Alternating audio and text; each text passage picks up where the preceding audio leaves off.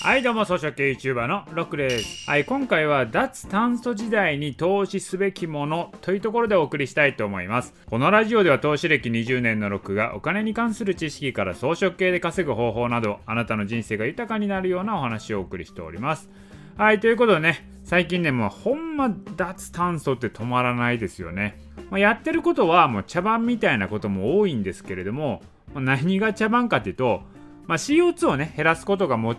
的にはなってるんですけど逆に CO2 増やしますみたいなのも結構あったりするというね。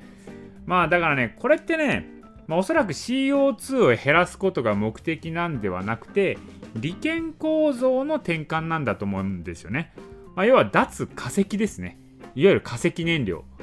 だ石油オイルの利権からの転換、まあ、これが起きてるんだと思います。だからこれからですね、もうオイルの時代じゃなくなるわけですよ。石油の時代じゃないんですよね。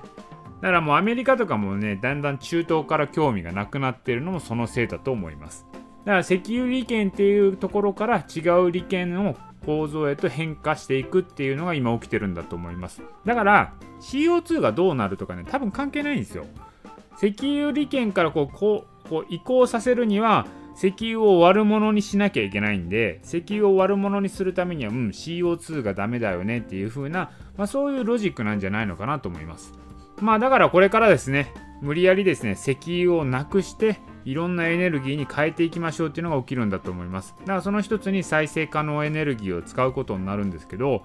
これからですよどの再生可能エネルギーが主流になるか全く分かんないんですよね。これも太陽光なのかバイオマス洋上風力とか地熱とか今いろいろ出てますけれど結局ね誰も発電としては微妙なんですよね。やっぱね火力には勝てないっていうのが実態ですね。まあ原子力がいいんですけども原子力も微妙ですからね今。で太陽光なんかもう日中しか発電できませんからね。だ再生可能エネルギーっていうのは基本的に発電の安定性がないんですよ。で真夏とか冬の電力ピークに対応できないんですよね。だからまあ何が主流になるかっていうのはよくわからないんですけどもそうなると投資対象としても考えづらいじゃないですか。じゃあ何が主流になるかわからないから太陽光に今投資しようとしてもねわかんないですよね。太陽光もねいつね太陽光はダメだってなるかわかんないんでどのエネルギーが主力になるかなっていうのもどちらかというとね政府も経済効果を生むやつをなんか主力エネルギーにしようみたいなところはあるんですよ。例えば洋上風力であれば洋上風力ってすごいでっかいタワーみたいなね風車作るんですけど国内でこれ作れるようにしていけばこれ産業として経済効果を生むわけですよ。でさらにそれを輸出していく。アジア各国に輸出していくとなれば日本の経済はね発展しますよねっていうことで洋上風力を推してたりするんですけどそれって本当にねエネルギーのために考えてるというよりかは経済のために考えてるってことなんですね。だからなんかね本当ね再生可能エネルギーどれがいいのかってよくわかんない。でもねこれ投資で考えるんだったらどのエネルギーが主流になったとしても共通して必要になるものがあるんですよ。だそういうものは投資対象としては硬いですよね。でそれは何かというと蓄電池なんですよね。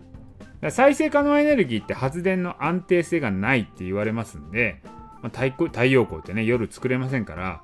だったら昼に作った電気を貯めることができれば夜にも電力が安定供給されますよねということなんです。なので今後マストで必要になってくるのはもう蓄電池なんですよね。だから蓄電池関係での今後どんどん発展していくんだと思います。だから家庭に1台を持つ時代も来るんじゃないのかなと思いますね。最近ね、すごい蓄電池がね、活用されてるのが、車が今度 EV 化、電気自動車化すればですよ。そこに今蓄電池乗ってるんで、